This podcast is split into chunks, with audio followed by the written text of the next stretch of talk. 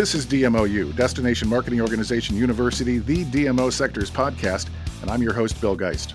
DMOU is where you hear the best and the brightest in the destination marketing space sharing innovative and compelling stories to inspire you to take your destination and organization to the next level. The format for our conversations on DMOU is elegantly simple it's three questions and a bonus round. And today's episode is sponsored by our friends at Destination Analysts, a team of travel industry experts widely known for their pioneering customized travel and tourism research that is second to none in reliability, affordability, and transparency. They not only assist their clients with the interpretation of their research results, but the architecture and execution of strategy based on that research. And during the COVID 19 crisis, Destination Analysts have been providing weekly consumer trend insights. You can download the latest edition at destinationanalysts.com. And now, on to our show. Our guest today is Racene Friede. Heralding from the small Montana cattle town of Ovando in the heart of the Blackfoot Valley, Racene grew up in the southern end of the crown of the continent, an upbringing that she says helped establish her inherent love for big sky country. Armed with a bachelor's degree in communication from Montana State University, she has spent the majority of her professional career promoting travel and tourism to Montana. Since 2007, Racene has put her more than 29 years of marketing experience to work as the president CEO for Glacier Country Tourism, one of six geographic tourism regions in Montana. In addition to leading one of Montana's largest DMOs, and I would hold probably one of the largest geographic DMOs in the country. She is also the lead coordinator for Tourism Matters to Montana and the chair of Voices of Montana Tourism and has been an active board member with the Montana Chamber of Commerce and the Blackfoot Challenge. Racene Friede, welcome to DMOU. Thank you so much. It's so great to be here. It's great to catch up with you. And as many of our listeners know, we've worked with more than 200 DMOs across the Americas, including yours. And in most of them, we've interacted with their boards of directors. So this next statement I'm about to make carries some weight. Glacier Country Regional Tourism has one of the most impressive annual onboarding processes I've ever witnessed. So, to your first question, spending over a half a day on an orientation program is seriously uncommon in the DMO world. Yet you run your rookies through this gauntlet every single year, and they like it. Share with us your philosophy on giving new recruits this deep of a dive into your organization's world. Well, first, I've spent most of my career in the nonprofit world, um, whether it was a chamber of commerce or a telephone cooperative or Glacier Country Tourism. And one of the things I've always done, because we all, as uh, nonprofit employees, ultimately serve on other nonprofit boards, but you step onto that nonprofit board and you don't know anything about it. You think you do, but you ultimately don't. And it would take me years before I genuinely felt like I could be a true ambassador for it. And I would also kind of stumble through some of the governance aspects can't tell you how many times we did things a certain way before somebody would point out that the bylaws said something completely different. So, the primary goal around the way we do things is to set our board up to succeed by educating them right away what the organization is about, letting them know about the industry, uh, our team, what we do, and how we do it. But secondly, and I've heard this said by so many people, um, that do what we do is that the general public really struggles to know what destination marketing is.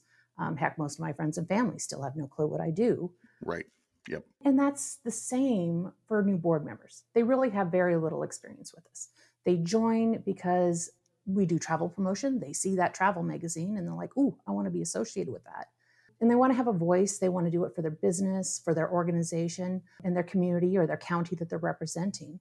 And what we do in our orientation is that we take in in a very two-way conversation, very engaging format.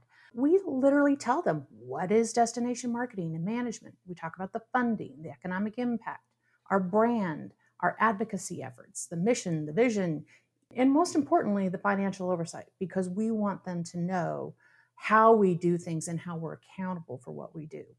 So ultimately, we are trying to set our board up to be as great a board members as they can possibly be.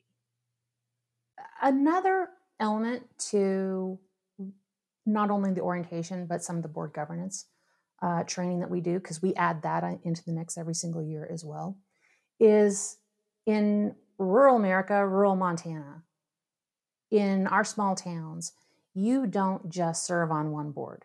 You are serving on multiple boards, whether it's the school board or the chamber or the sewer board or, or whatever. And what I've learned over the years is that people just don't go through an orientation, they don't go through governance training.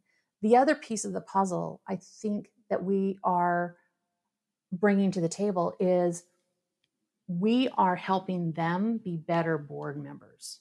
And it isn't just us that's benefiting from that, it's every single board that they serve on, it's their community. And they're helping to pass on those skills and that knowledge. If they're just better members for us and, and better ambassadors for us, that's fabulous. But ultimately, we're helping to foster a much more uh, better educated uh, board members for our for our communities. So, give us a, a glimpse into what that day looks like that you you start each year with the new recruits. We generally have the new recruits come in, and our staff is there. We also have other board members that are are sitting in on it. Not everyone, but um, quite a few.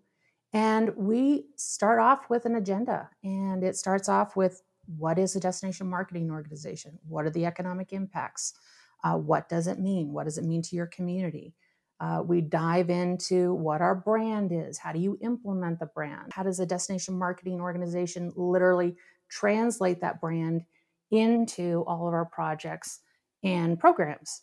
And then we kind of dive into you know how we do it and, and what our organization looks like how do we work with our agency uh, how do we determine what our marketing efforts are and we talk about the research element we do a deep dive and we allow them to ask as many questions as they feel they need to um, and it's it's been really really effective interesting you uh, when we prepped for this call you said that you had just completed the orientation a day or two before, and you said that you had five calls the next day after the, the event was over with questions. I did. In fact, there's a, a couple board members that, even since you and I have talked, I've had multiple conversations with about different things that are happening in their counties, in their communities, and they're so excited about it. I mean, they get excited because they now realize, oh, wait, there's more opportunity for me to help the organization and help my hometown than I ever realized when I said I'd step onto the board, right? Absolutely. Yes. And it's not just their community, it's really all the surrounding areas. Because ultimately, in small rural areas, it isn't just your community, it's really your surrounding county or multiple counties that you're actually engaged with. But they're able to not just think about it linearly with their own business, they're now thinking about it in terms of their community. I should have at the outset of this call had you uh, describe your destination because it is multi county. It is probably bigger than some states. Tell us a little bit about Glacier Country. Well, Glacier Country, again, is one of the, the six geographic tourism regions. To describe literally what that geographic region looks like, is uh, we are eight counties in northwest Montana. We have over 75 communities in those eight counties but our, the size of the region is 22,000 square miles, which is essentially the size wow. of Maine. We also have all of Glacier National Park within our area. We have, uh, my goodness, we have seven different national forests. We have the Bob Marshall Wilderness. Uh, we have the second largest city in the in the state of Montana. So it is a, a significantly sized area. In fact, just for a board member or us as staff to travel across the region, it would take about seven or eight hours.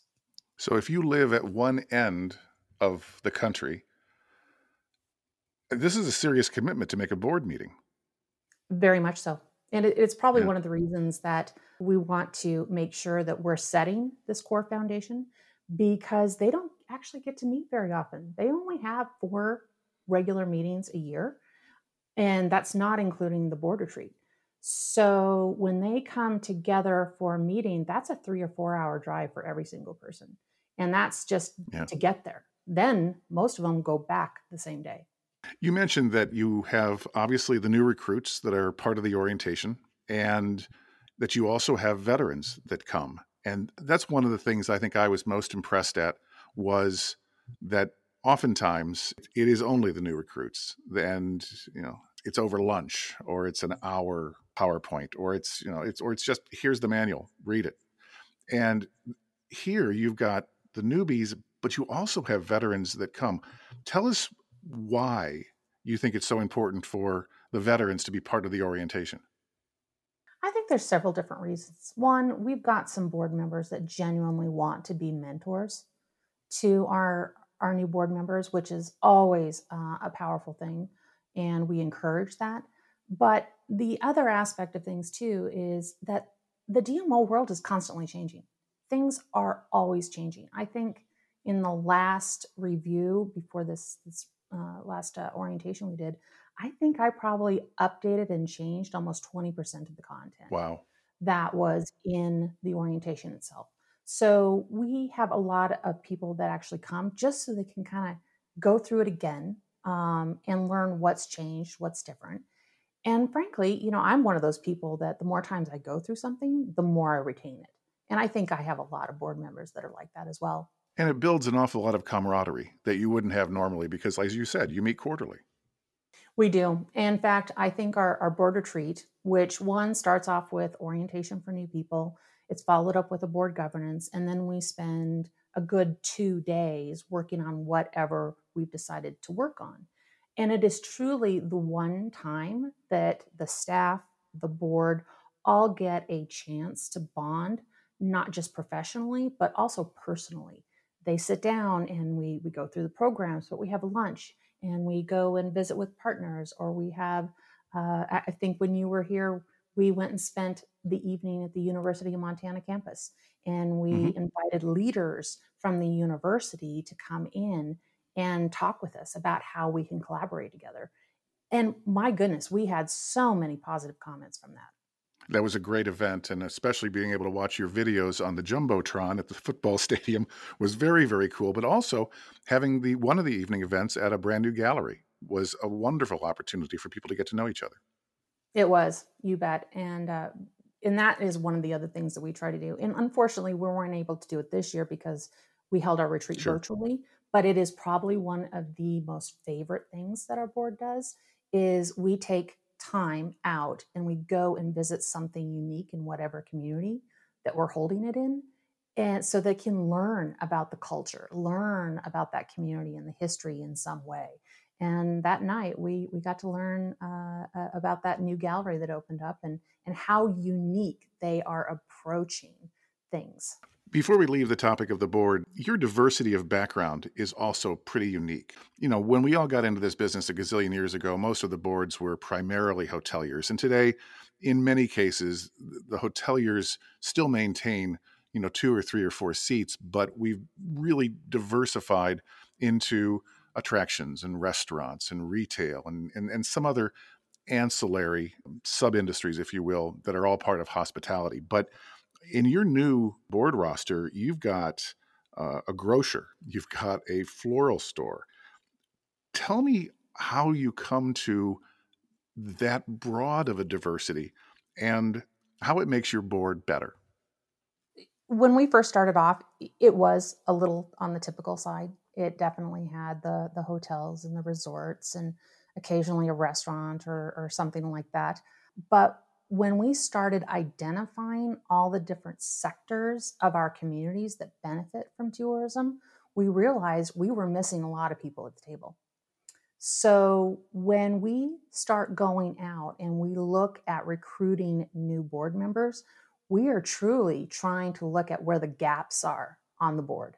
And I was so excited this year when we were able to identify a grocery store owner because frankly when we look at where visitors are spending their money groceries are like number six on the mm-hmm. list they are spending yeah. a ton of money in the grocery store and after we had that conversation he went oh yeah certainly the locals and the residents are supporting me but where i make my profit are the visitors and it was so great to see that connection you know and isn't it the ones that are not the predictable you know the hotel the restaurant, the retail.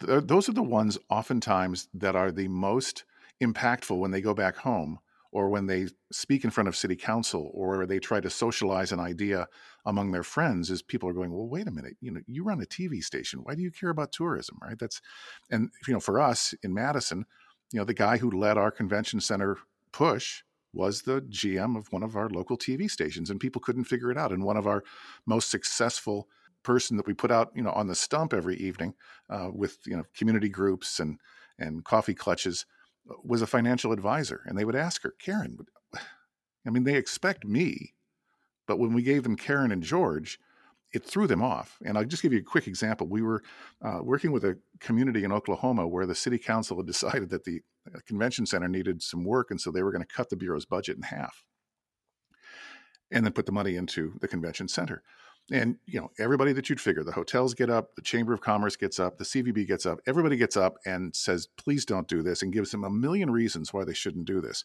And every member of the council was playing on their phones during all of the testimony. You know who knows? They were pro- probably playing bedazzled right? And they didn't look up for anybody. They were just you know in their own little worlds until the florist in that community stood up and that all of their heads just jerked up and they looked and they went Marta, what are you doing here? And she said, Do you think that I sell enough flowers to guys who have done something stupid to keep my doors open? She goes, I make my bucks doing the floral arrangements for the convention center. If you cut the bureau, we're going to have fewer meetings and I may not be able to stay in business. And all of a sudden, the proposal came off the table because they'd never connected the dots for somebody like a Marta who is a florist, that tourism is important to her. I think the diversity that you're doing has just all kinds of layers of coolness to it. I agree 100%. It's been fun to see everybody at the table. It's been fun to hear their different perspectives. We really enjoy having so many different types of people at the table and, instead of just the same. It's very, very cool. Okay, question number three. Most DMOs have settled into a three year rotation for their strategic planning process. In fact, Destinations International's DMAP standards require that process to be undertaken no less than every three years. But you do yours every single year. Tell us what that means for the organization and for your board. By doing this every year, we feel like we are creating a very strong foundation for each and every person to feel comfortable engaging in whatever conversation we're having. We really value them and their time and their skills and their expertise.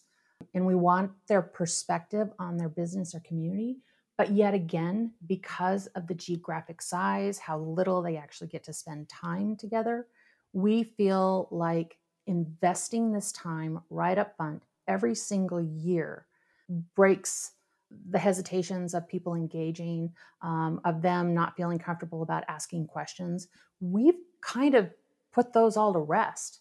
And it's really allowed them to be much more engaged in the conversation right off the bat. And I would think that it also keeps them more engaged because they know they have to get this year's plan as far down the path as they possibly can because next year they're issues may be superseded by whatever's coming in the following year. And of course, this is a great example of a lot of the things we talked about a year ago when we were together.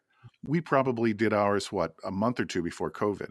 No one expected what was going to happen. And now the board is faced with updating. In the midst of the beginning of COVID, we thought to ourselves, oh, we probably did 20 or 30 strat plans last year. We need to go back and talk to each one of our clients and say, look, you know, we'd be glad to figure out a way to virtually update them. Mm-hmm. And we started pulling them out of the files and looking at them, and we said, you know something, these are just as meaningful as they were when we did them last year. These issues aren't going away. In fact, some of the issues, like community outreach, are even more important during the pandemic than they were pre pandemic. But at the same time, being able to update, I think it keeps them closer to the plan, wouldn't you say? I do. And in our board in particular does follow the the clear line of division of keeping the board at the strategic side of things. Yeah.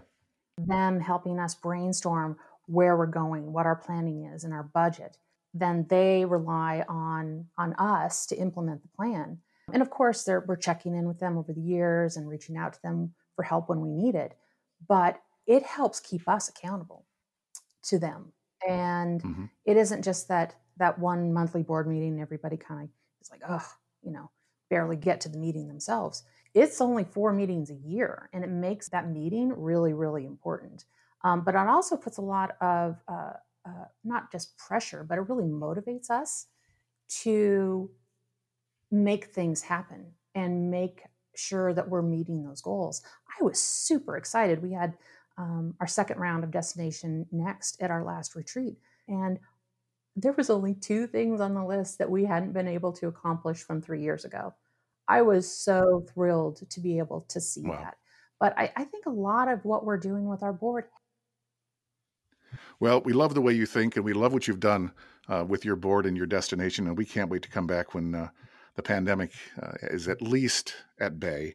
But we can't let you leave before your bonus round question. And you know, the DMO world affords those of us that are so blessed to be in it a lot of amazing experiences uh, that others sadly would never have the chance to enjoy. It's just it's part of our gig, right? We work hard, but we also get behind the scenes and get to play hard too.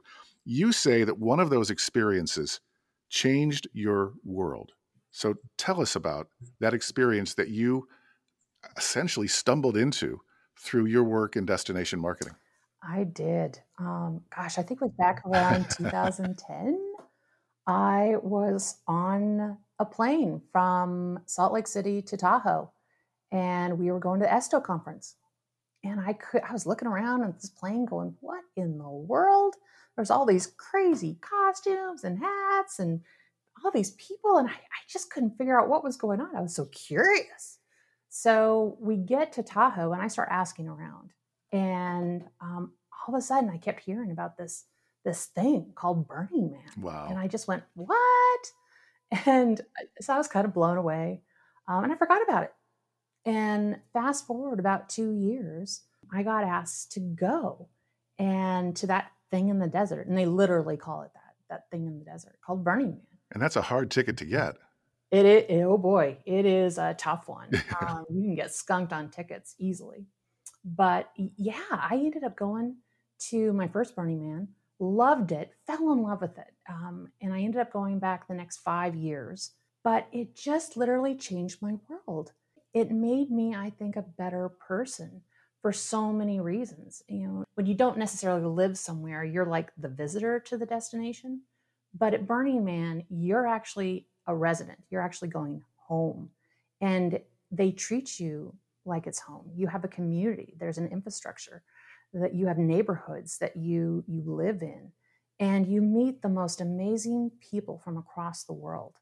And it is one of the most special destinations on earth that I've ever visited uh, and I I truly love it. And I'll be I doubt I will uh, not go uh, on a regular basis in the future. I can't wait for it to come back.